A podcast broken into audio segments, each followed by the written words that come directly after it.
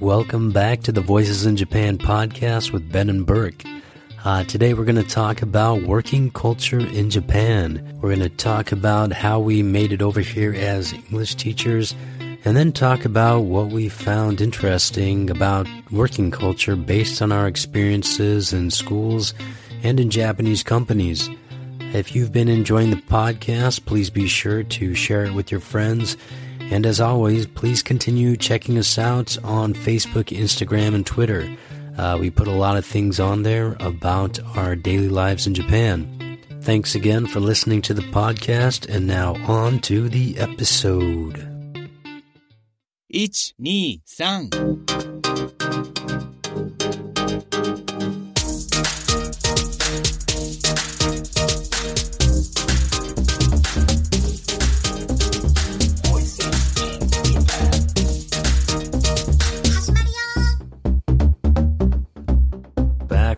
Episode of Voices in Japan. Hope everyone's been uh, enjoying listening to the things that uh, we've been trying to put out there. Today, uh, we're going to get right into talking about working culture in Japan. You came here uh, and started working right away once you got here, yeah? Yeah, I I got the job before I came here, so for a language school. So like in in England, like the big language school which we both worked for. Um, so they have like recruiting sessions like all over the world, like Yeah. America, Australia, New Zealand, England, Canada. So they had a big one in London. Okay. So that's where I interviewed. Then once you get hired, then it's like a kind of it's quite a slow process. Then after about two months or so, uh, you get offered the job. You and then everything's set up for when you come to Japan. They they they set up your ticket, where you're going to work, where you're going to live. So it's very you know stress free. Yeah. So that seems to be one of the easiest ways to, to come over to Japan, which is why I went through this company Yeah. because I just wanted to get to Japan Yeah. in the easiest, most stress free way. Was there uh, anything funny or strange that you remember about that interview process? Because I remember something very, very strange. Yeah, yeah. So we, so the, first there was the big group, Yeah. uh, kind of demo lesson. Yeah. So we all had to prepare a demo skit, I would say, which was probably about two or three minutes. they give you some time to do that? Yeah, they give Okay. us some time to prepare, and then there'll be a, we'd all sit in a circle, so maybe twenty or thirty people in this big hall, and then yeah, one by one, we'd have to give like a how we would open with a class, for example. You know, oh, good morning, girls and boys. We're gonna do this like a warm up game or something like that. But they wouldn't give us any kind of they wouldn't give us many tips of like what we should do. Right, so you didn't know if it was going well or if it wasn't going well. Right. They just wanted to see how we were, you know, in terms of like confidence in front of strangers. yeah, did uh did anyone so the other people the the other interviewees they played the role of students or did somebody play the role of students because that's where something strange happened in my interview. No, actually, they yeah they didn't they didn't play the role of students. They were just uh, an, an audience. So they were Oh, just like really? watching us, Oh, and then we were okay. just all watching each other. So we could yeah we weren't using them as, as students or anything. Oh, okay. but with you, yeah, the uh, main interviewer, I think we did the same thing where it was kind of like the group thing. And then we had like a one-on-one interview where they uh, role played as a private lesson. So the uh, interviewer acted like a Japanese student and uh, he like purposely acted like a really shy, like junior high school girl. And he came in and he was like walking really slow with like his shy face and he like sat down. And if you can imagine this like a grown like 45 year old man trying to act like a really shy like Japanese girl. And to be honest, it was just like completely uncomfortable. But, uh, and I think he was pretty proud of how he was acting too, but he was, and, but I was just trying to like go get through this. I was like, oh man, I got to make a good impression because it's like an interview or something. but this this this happened to me too. But this was uh this was the second interview. okay. So once you get through the first group interview, if you Ah, pass, yeah. then the next day you get the one-on-one interview with the trainer. Oh, that might and that's where they give you the Okay, yeah. the situation. and yeah, mine was a guy, same like in his thirties or forties, and he was pretending to be like a junior high school Japanese kid who had like really low level Jap- of English. Yeah. And yeah, and it was hard not to like crack up laughing. but you know, being in that situation, you gotta obviously try and be professional. Right. And I managed to get through it without laughing, you know. Yeah. But yeah, that that was that was hard.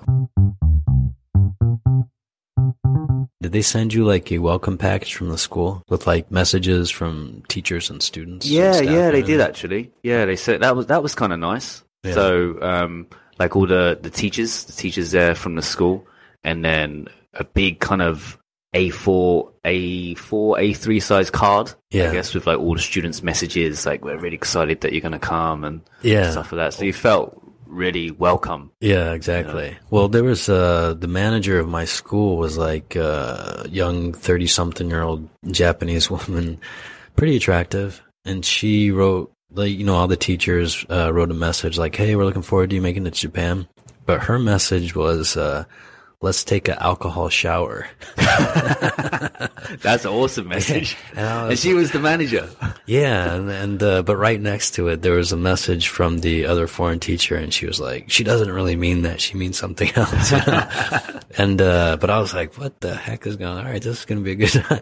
but actually, it just meant, uh, and I've actually never heard this since I got here. But the teacher, the other foreign teacher, was explaining to me that just meant like, "Hey, let's go out drinking. Let's have a good time when you get here," or something. But she just wrote like, "Let's take an alcohol shower." And I was like, I don't know what that means, but anyways. Or, yeah. or drinking is a big uh, deal in terms of working, right? Like business culture.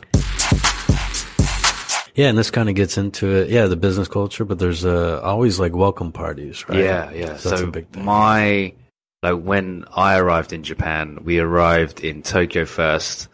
Then we had like the week training in Tokyo. But when the training was finished, literally we arrived into Sapporo at nine o'clock at the airport. Uh, in the evening. Yeah, yeah, yeah, yeah. in the evening. So straight from training, straight to the airport, and then my school manager was greeting us at the airport.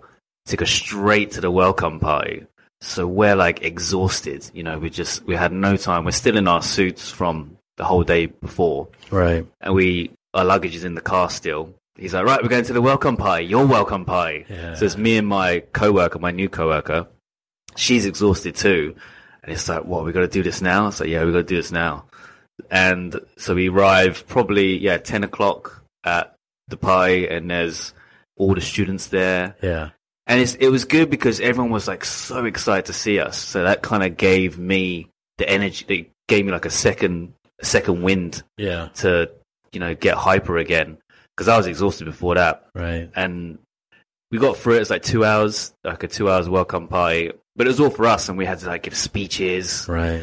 and that's kind of one thing where they don't really tell you about is preparing for speeches in Japan. Yeah. Like I know every time you start a new company, you have to give like a, a welcome speech, right? Yeah, you got to give what they call the aisatsu, the greeting, but then you also pretty much have to do like a quick uh, jiko shokai, which is a self introduction. And uh, yeah, nobody really. Kn- I think they kind of assume like, oh, this person knows. Especially if you've been here for a while, but even if you haven't, they kind of think like, oh, this person knows how they're supposed to introduce themselves. But you don't really know, just like you're saying. Yeah. No, I mean, did you were you prepared for it? Like when they when you went in, were you prepared for like an introduction, or did you know it was going to happen? No, I don't think I was. I think, I, in fact, I think I was very much like you. I was exhausted. I think the like the last night in Tokyo, we had like a late night for everyone.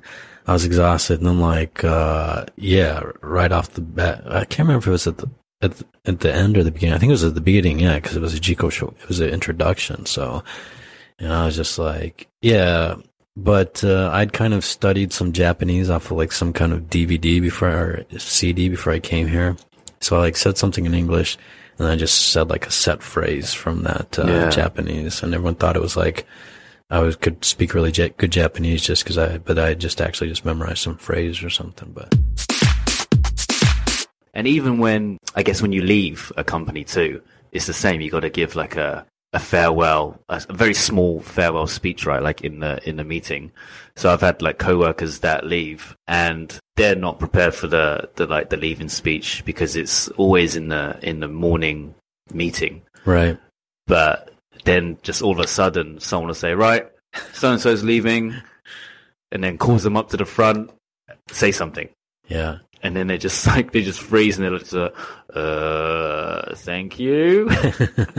but yeah, I guess as a Japanese person, you're probably more prepared for that. Yeah, well, I think uh, this whole idea of aisatsu, the greeting, welcome greeting, and farewell greeting, and like uh, in like that start and that finish, like the closing or closure to a situation, is very very important. So yeah, they uh, definitely put a big stress on the uh, intro, you know self introduction.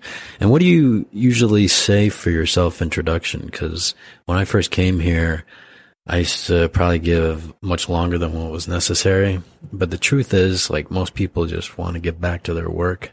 So, exactly. I mean, I'm very short. I'm Yeah. just like, this is my name. I'm from England.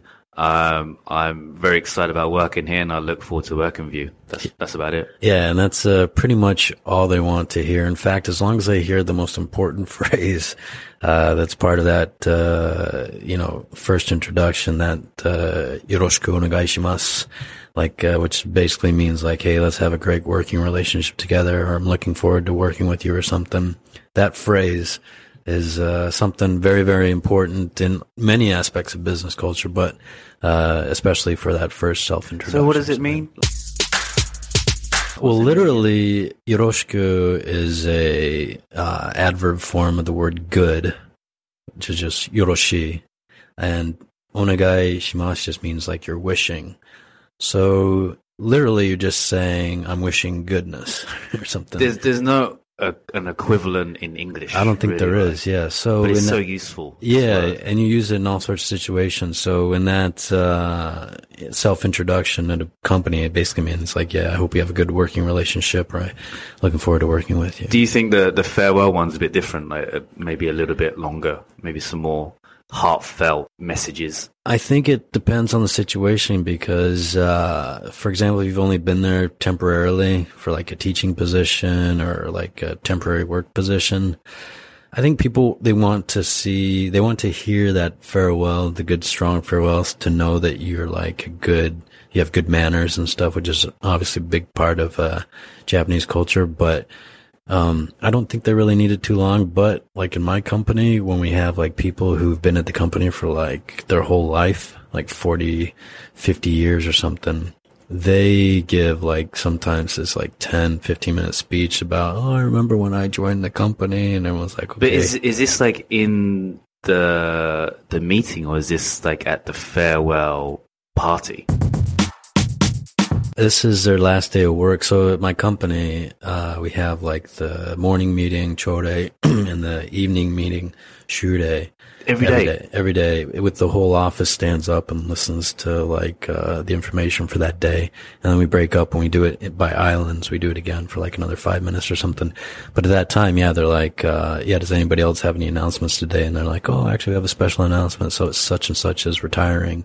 And at that point, they give like this, like, 10, 15 minute speech. And then at the drinking party, again, they give like another speech, you know. so- Because I, I I thought this was just in schools that they have the morning meeting every morning. Oh no, they do it in every. It's a big, very big, important part of office life. Yeah, and every company does it differently. But again, I'm currently in a very traditional company, and we have a very serious uh, morning routine where we start out and we do the morning stretches. Yeah, you told me talk about, that. Yeah, and then we go into the uh, the morning uh, meeting as a whole office where somebody holds a microphone, stands up there.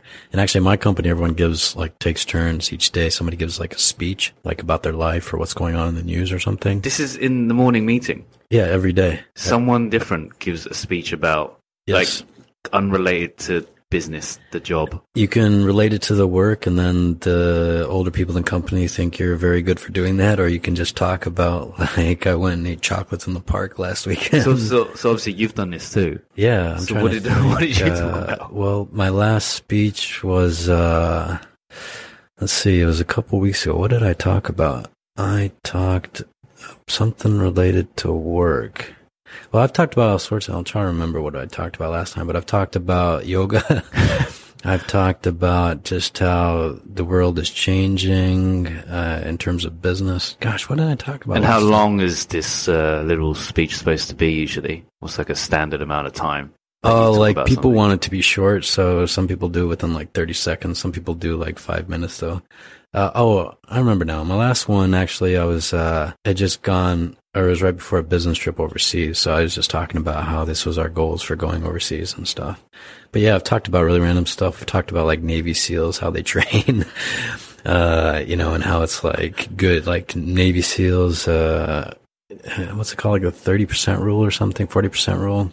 It's like when you reach your breaking point, uh, you've actually reached your 40% breaking point. So you still have like Yeah, 60%. I've heard that. Yeah. Yeah. So I gave like a speech about that once and stuff. That's so random. Is that just this company that you're working at, or would you say most companies do? No, I, I ask uh, other Japanese people like I talk about this and they're like, "What? That is so strange." So I think it's might be my, but I do think other companies. But anyway, so we have that five minute speech, and uh, then they have like the morning announcements, and then uh, it finishes, and then we have the you know like a Japanese office. The whole office is broken into islands. Sections. Yeah, Yeah. and uh, it's supposed to build like camaraderie and, and the team spirit and stuff. But we do it uh, again a, another five minute meeting by uh, each island and everything. Talk about like what's going on for that day and everything. Yeah, meetings. J- Japanese people love meetings, but uh, yeah, in schools too, they do the morning. Yeah, we have the morning. right? Like every school I've worked at, we have morning meetings. Like the desks are in islands. Then there's the the top brass sitting in the front, so they're facing everyone. This is in the teachers' room. Yeah, it is Yeah. in the teachers' room. Okay. And I think it seems like the layout is the same in businesses too. Is that right? Yeah, I mean, in our company, and I think in most companies, they have like shachoshitsu, which is like the room for the president. Um, but besides that, everyone else, there's no private offices. Everyone's on the same floor, big open floor. And, uh, again, like you're saying, arranged into islands. And then, uh, unlike schools where like this, uh, the head teacher, headmaster, Principal sensei, usually, yeah, vi- vice principal. they kind of sit like you're saying at the front, but in our company, it's just the at each island, uh, the head of the island, like the director, sits at the head of the island. for each section. Yeah, so there's no like uh, one area where all the top brass are sitting. No. And it's all open plan, right? So it's open Yeah. plan, and then Yeah. so there's like the main meeting where everyone's involved, and then it breaks down to section meeting, exactly, yeah. like every morning. yeah. Do they love meetings in school? Actually, do you have to attend meetings a lot as a foreign yeah, I or- I don't have to attend as many meetings as m- most of the teachers. I have I have an English department meeting once a week, and then there's the big all teachers meet once a month, which everyone has to attend. But apart from that, yeah, I, don't have to attend any other meetings. So it's not too bad. But I've worked at other schools where I had to go to way more meetings. So there was like the the all teachers meeting, which is always once a month, um, section meeting. Then there was like a different department meeting or a club meeting, which I had to be a part of, but I didn't really have to contribute anything. I just had to be there. be And because my Japanese is not very good, a lot of a lot of times I don't understand you know fifty percent of what's going on, and I'm not required to participate. I just have to be there. Mm. So and and I think there's a lot of teachers like that too. So you see a lot of teachers sleeping in meetings. yeah, yeah. That's another. That's a very unique thing about Well, but are they really sleeping though? Because some people, some teachers claim that they're just, or not teachers, but people in general just claim that they're closing their eyes, thinking. yeah. You've Yeah, they could this? be. They could. Yeah, actually, they're probably not sleeping, but they're definitely got their eyes closed and they're resting. Because if they're sleeping, then they're probably going to be falling off their chair or whatever. Which happens too, though. There are people that are clearly sleeping, but there are people who claim that they're just like thinking with their eyes closed and concentrating on what's being But said. But it's completely acceptable as well. Yeah, yeah, which is a really strange thing I noticed. I remember seeing probably yeah. There's always usually like three or four teachers or three or four staff that have their eyes closed, and to me, it seems like they're not paying attention. They're not listening, yeah. and it's to me it comes off 'cause- as as a bit rude, being from a Western culture. Right. Well, I think in Western culture, somebody call that person out immediately. And I've seen people actually called out in our meetings and different companies before. They'll, somebody will slam on the desk or something if they notice somebody's like completely out. But just in general, Japanese people love meetings because part of the culture here is to decide things as a group. excuse me, and go through like a long process of uh, getting everyone's opinion, making sure that everything is completely thought out as much as possible before moving forward with the decision. Yeah, there's a lot of time wasting. It seems like I I feel like they can do things a lot more efficiently. Oh, they totally could. We actually, I was just reading about one of the major electronics companies in Japan. I can't remember which one, but they just brought in a new uh, executive from overseas who was like uh, received his education at some of the big uh, universities in the U.S., the MBA programs or something. And the first thing he did was uh, he did away with meetings and uh, he was just like, Right. "This is ridiculous." Yeah. And he I mean- said, uh, "Well, actually, the very first thing he did is he went into a meeting and he sat down, and they were like, uh, what are you doing?" And they're, you know, trying to be polite, asking him what he was like, "I'm sitting down." They're like, uh, "You you don't sit there. You sit over here." You know, because it's very decided where everyone sits in the meeting, and the and the top people have to sit in a certain place. And he was like. This is ridiculous. Are you serious? And he went and he sat down. So some of Was, the first was things he Japanese? he's a Japanese guy, but he had gone overseas for his uh, higher education, basically. And uh, I think he's he hasn't even been there a year yet, so people are still saying the jury is out on whether this is going to be successful or not. I play that foreign card quite often, and I'll just like not quite often, but I'll play it, and I'll just like walk out of the room and uh, go start doing work. And sometimes they're just like, I haven't been questioned about it sometimes, but some, I mean, too often, but sometimes I get questioned. I'm just like, oh, we had to stay in the, you know, that foreign card comes in handy a lot. You know, you can, and basically what I mean is like, you can kind of act non-Japanese and people always like, oh, Oh, all the time. foreigner. Yeah, I, I use that all the time. Yeah. and and pretend I don't understand a lot. And Yeah.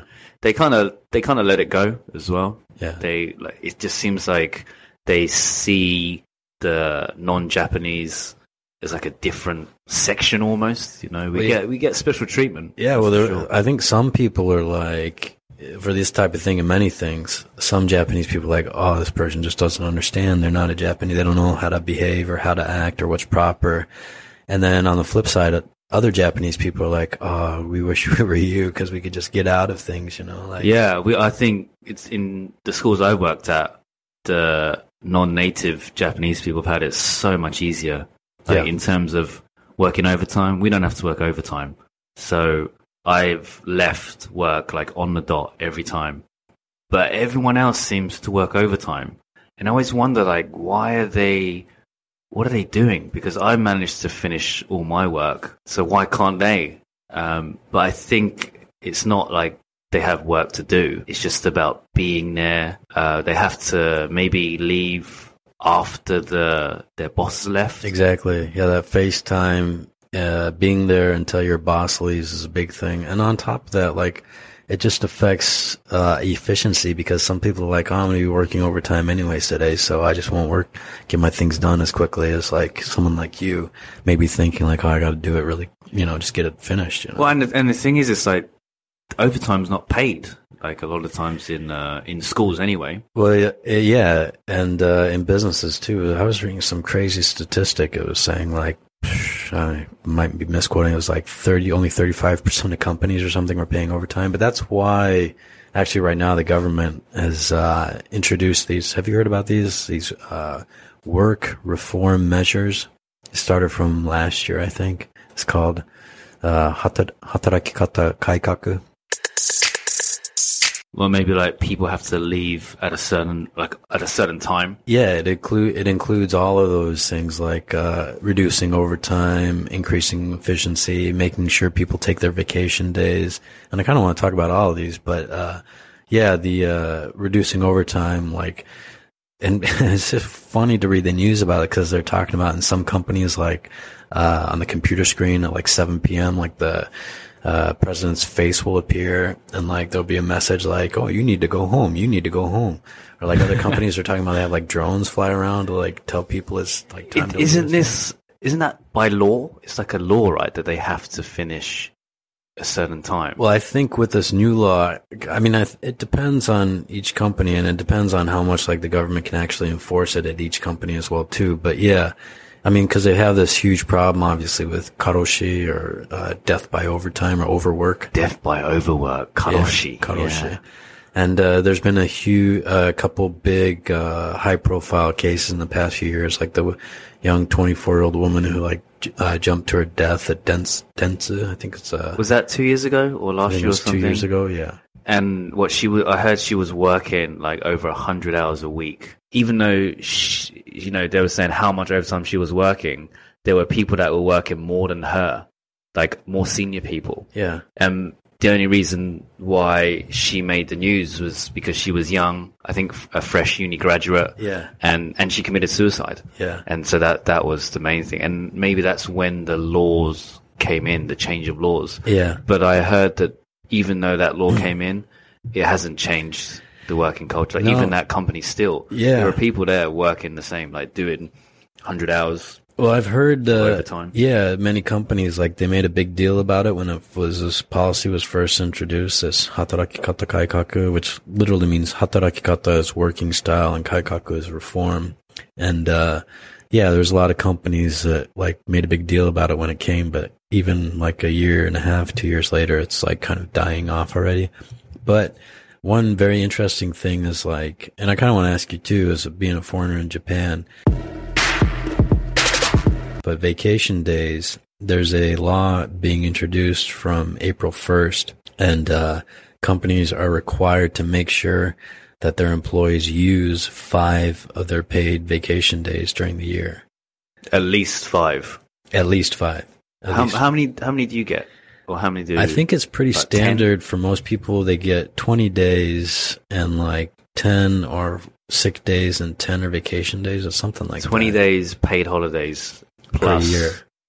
Well, like ten sick days. plus the uh no it's well it's 10 paid holidays yeah and 10 sick day sick days plus the national holidays plus the yeah the national holidays but like nobody takes these days yeah Yeah, like they never take them all, right? But by law, they have to. from april 1st yeah From April first, yeah. I've kind of been some for some reason influenced by this. I've barely taken a lot of my uh, vacation days at any of my companies. Like I think even Is that because you have too much work to do, or you just it's difficult. like you can't use them? Yeah, it's difficult to take the vacation days. Well, and I'm kind of a higher position in my company, which plays into it as well. Like the younger people in my company or other companies are using them a lot more uh, freely freely than they may have uh, many years ago. But uh, I think, like for example, last year I probably only used like one or two uh, vacation days, and both times it was like because I was sick and had to just stay home. Only two vacation days Yeah, in and- the whole year. yeah, and it was I don't even know I was like this. I was probably like uh even when I was teaching like I barely ever used them and I think it was cuz I was maybe trying to show people back then that I wanted to be like very Japanese or something, but even when I was teaching like yeah, I never took vacation uh unless it was like everyone was taking vacation and stuff. But this new law, thank goodness, I'm going to be able to start taking the vacation days and everyone will be. Do you usually use your vacation days? I you I always use my vacation days, yeah, Yeah. my holiday days. So I I'm one of or not one of, but like the the non-Japanese teachers, we're the only ones that actually use all of our holiday time. right. But the the other Japanese teachers, yeah, they're they're the same. They, maybe they'll use like five days a year, and they have loads because they roll over to I think up to a maximum of forty days a year, Yeah. and I think I, all of the Japanese teachers always have forty days a year. Yeah, because They just can't use them. yeah, well, a lot of people they use them when they retire or when they quit. So like right before they retire, they'll get like an extra month. They'll just retire early, basically, or they'll, you know, if you're uh, quitting your job, which barely ever happens, we'll talk about that too. But uh, you'll use those days uh, before your actual official quitting day. And it was I was even talking to my mom, who is Japanese, but you know she basically lived in the U.S. for most of her adult life, so she's kind of Western mentality, and she was just like. I was just talking to her about this actually yesterday, and she was like, "Well, in, in the U.S., uh, obviously people they use their vacation days because they're going to lose them, you know, and uh, maybe they'll carry over, maybe they won't. But in Japan, you, you can't even imagine people having that mentality of like, oh, I've got, uh, it's coming up to the end of the year and I've got like five vacation days that I got to use. So I'm just going to start using them.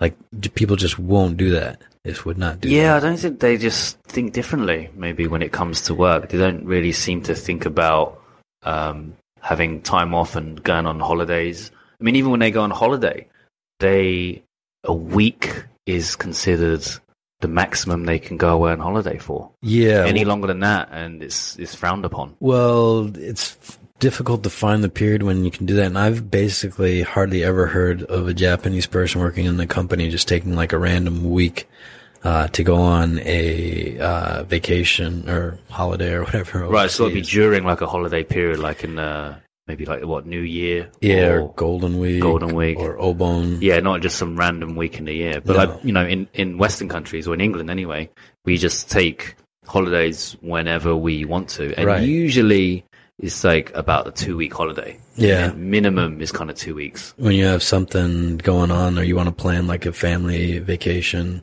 Yeah, uh, yeah, to go somewhere or something, yeah. But actually I, I found this on uh, on the internet. Yeah. Forbes uh, March 2018. The US is the most overworked country in the developed world. Yeah, yeah. I was kind of surprised to hear that, but Well- um, I've heard of people in or Americans working a lot. Yeah, well, this is a good point to bring up because, yeah, uh, whenever we talk about like work like crazy in Japan, um, you know, and I just think of my brothers and sisters in the U.S. that are working, they work like basically the whole time they're awake, but they can leave the office at like four in the afternoon or they can work from home. But, you know, at night after, you know, they eat dinner, they're still back on their computer and working and sending emails and doing this, that, and the other. Oh, so not, they're not doing so much overtime. Well, that's the thing. They are working a lot of overtime, but they're not sitting in an office. That's an interesting point because in Japan, you're not really too often allowed to take work outside of the company. I don't know. Sometimes it's for security reasons, or sometimes I think it's just the like more, more of the traditional mentality. But so that's why people are stuck in the office, uh, and in these extreme cases, doing overtime work till like 10 p.m. or 12 a.m. But they're they have to stay in the office and keep working. Whereas, yeah, in the U.S., people work really hard and work like crazy, but they take their work home with them. What about in terms of uh, taking personal holidays in America? Because I heard too, they're one of the most country or one of the countries that uses the least amount of their holidays too Oh, because really? they're working so much. Okay. Yeah. Uh, to be honest, I I'm probably not even qualified to speak about how it is in the U.S. because I haven't been there for so long. But uh, I mean, when I have friends who come visit uh, from the U.S. or when they go overseas, uh, it seems like most the people I know are taking their vacations, uh, except for like doctors and stuff who are very overworked. But they're taking their work with them. And they're doing work even no matter where they go, you know. So they're still sending emails or jumping on conference calls and doing this.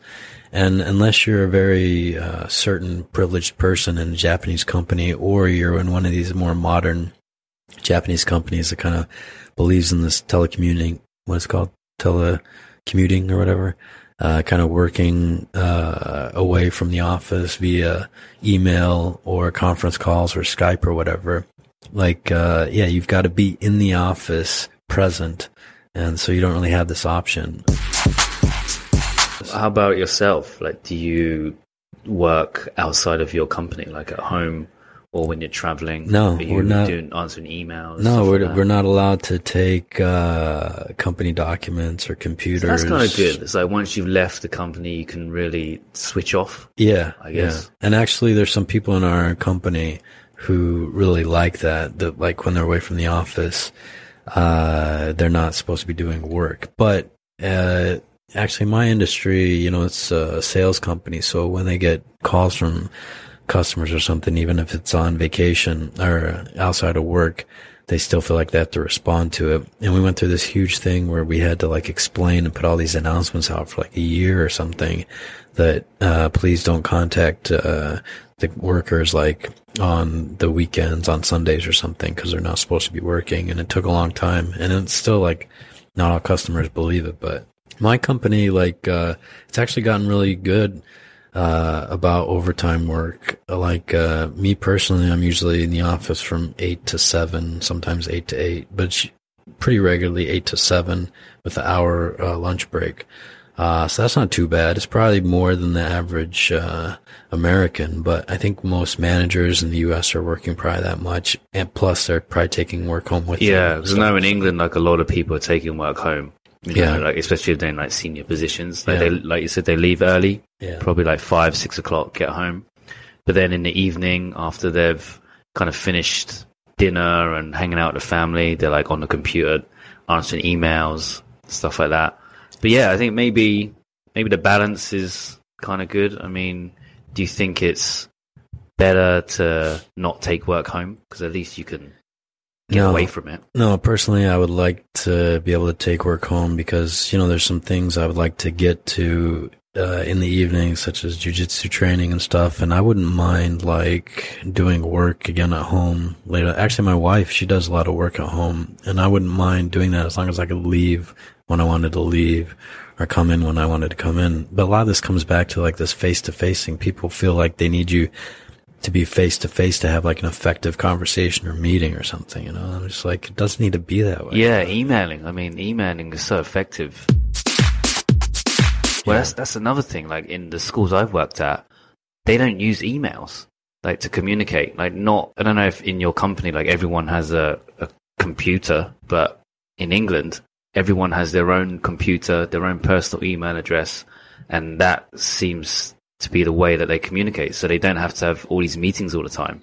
Yeah. Just solve the problem by emailing, and then if they can't solve that, then maybe have a meeting. Yeah. Actually, when I was working in a large video game company in Japan, uh, they, a lot of people, uh, I don't know actually if they were allowed to or not, but, uh, people took their computers home and they did a lot of work at home and everyone in that company had a personal email address. But I know in a lot of Japanese companies, people do not have, uh, personal email addresses. Uh, they're not allowed to and Yeah, stuff. that's weird. Why? Why is that? Why are they not allowed to have personal email? I think it all comes back to the security thing. They just think things are going to get leaked or stolen Hacked. or hacked and stuff. Yeah. I mean, they still use fax machines out here. yeah, some people, some companies do. Yeah, our school uses fax machines. It's crazy. Yeah, yeah. I mean, I just feel like it's so secure. Something. I mean, and I'm just always like, who do you think is trying to steal the hack in and get this information?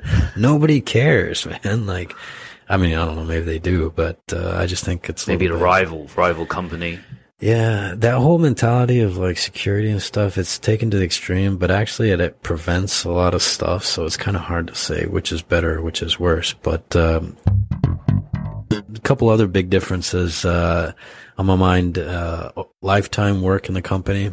This is Yeah. starting to change in recent uh, years, like That's decreasing, right? Lifetime work lifetime employment. because of the the economy shrinking. Yeah, but it's and a lot of young younger people these days are changing jobs more frequently. In fact, they said like uh, the percentage of like young people who quit their first job after three years has like jumped significantly in in recent years, and I think that's really good. Um, but these people who have been in the company for like 10, 15, 20 years or longer than that, uh, maybe not 10 years, but like 15, 20 or longer, they, this kind of makes them feel uncomfortable because they still have that mentality of like, if they quit, they can't find another job. So they're just stuck with the company. And in my opinion, that this is probably the worst uh, system in the world to have lifetime work. This is my personal opinion, but I think it like when you have people getting fired or jumping jobs, people really focus on producing results.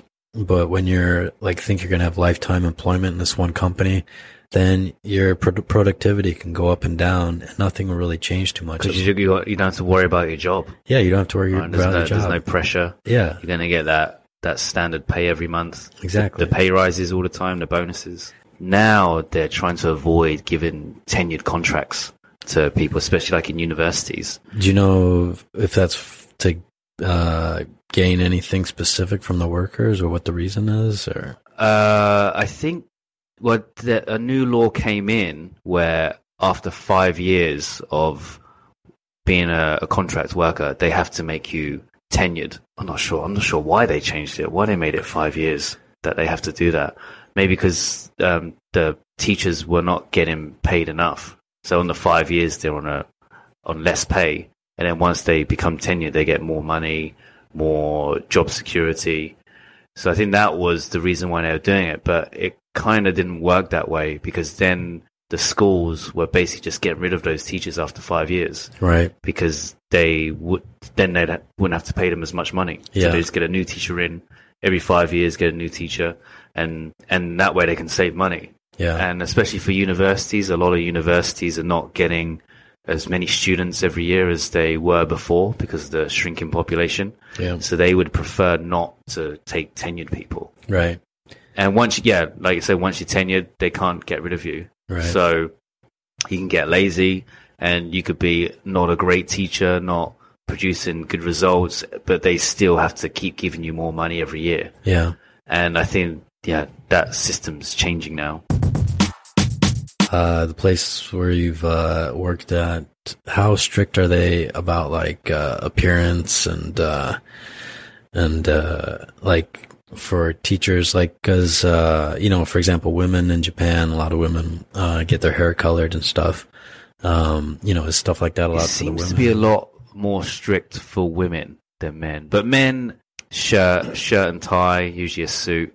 But this was this was like one company I worked at. Other companies are a bit more relaxed now, so yeah, a bit more kind of uh, casual, cool biz where you don't have to wear a tie. Cool biz. Yeah, this is kind of something unique to Japan, probably. Or I mean, I'm sure the concept is in other countries as well. But what is cool biz exactly? Cool biz is so when is it either spring or summer, just before. Usually starts, I think, from June. Well, at least uh, in Sapporo. Actually, maybe in Tokyo as well, but June. Yeah. to- So you don't have to wear a tie because they they want to save energy. So because if you wear obviously wear a tie, you're you're hotter, so less efficient. And well, in Hokkaido it's different because it's colder. So cool biz there's like a cool biz season. Yeah, Usually. well, I think it's Uh, I think it's usually actually the same for Tokyo and Hokkaido. Well, I mean, it depends on the company. Each company has set it, but the official, like the government employees and stuff, I think they all do cool biz, and uh, from the beginning of June till the end of September. And then you save they save energy, right? Because then they don't have to put the aircon on as high by because I mean, that's the uh, That's the- the say. theory. But yeah, that's the theory. And plus, like all of these suit companies just banking off marketing cool biz clothing and stuff like. And it's actually, I mean, it ranges from everything from like, oh, this material, like uh, you don't, it doesn't get sweaty as much, or you know, it breathes much better. Uh, like yeah, the breathable collar, shirts. yeah. yeah.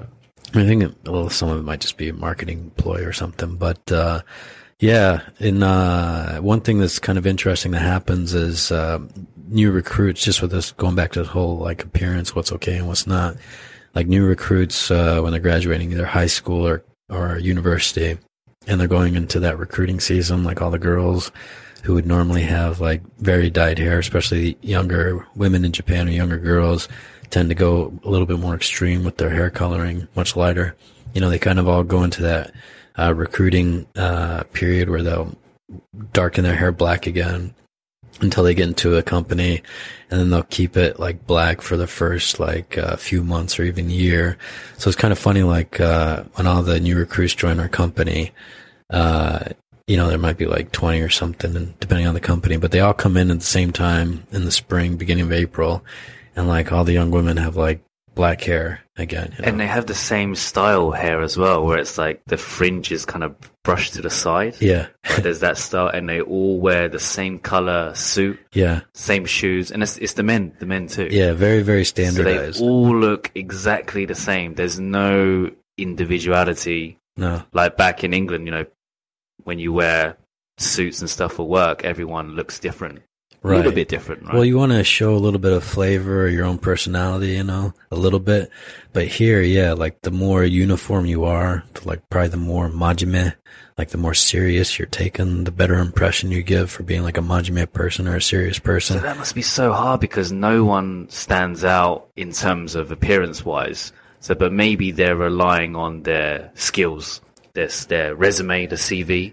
So they're probably focusing more on that, like recruiters, because yeah, when they're seeing all these people, they they look kind of exactly the same. Yeah, but even part of that whole recruiting process is like evalu- or the evaluation is like if this person looks very standardized, they're like, okay, they understand what's up. You know, they can be a very good Japanese worker, and They uh, know the social rules, or yeah. the, the etiquette. Right. Yeah, but actually now, you know, because the labor force is shrinking so much in recent years, like a lot of people, I mean, the people, the young people still want to leave a good impression, so they're definitely still cleaning up or, or, uh, putting on that special appearance. But a lot of companies are just starting to take whatever they can get because it's so hard to, uh, recruit, uh, young, uh, people now. But anyways, going back to the appearance thing, like after, yeah, a little bit of time, like the girl's hair will start to lighten again and they'll kind of, after a couple years at least, they'll get back to who they used to be in terms of their hair color. Uh, so actually, this has uh, kind of been already a pretty long recording, and man, there's a lot more other things that I wanted to get into. Like I wanted to get into uh, actually doing business in Japan, like interaction between companies, uh, uh, how they uh, visit each other, and all the little uh, formalities that go into that as well. Uh, wanted to talk about just uh, hanging out with coworkers in Japan. What's that like? And drinking cultures. you know, you were kind of mentioning. Yeah, stuff, so- maybe we could do a do a part two then at some point. yeah, I think we should uh, definitely because I think a lot of people are, would be interested in hearing more about that. But uh, yeah, it's been a good one, and uh, we'll see everyone again next time. Thanks. Thank you.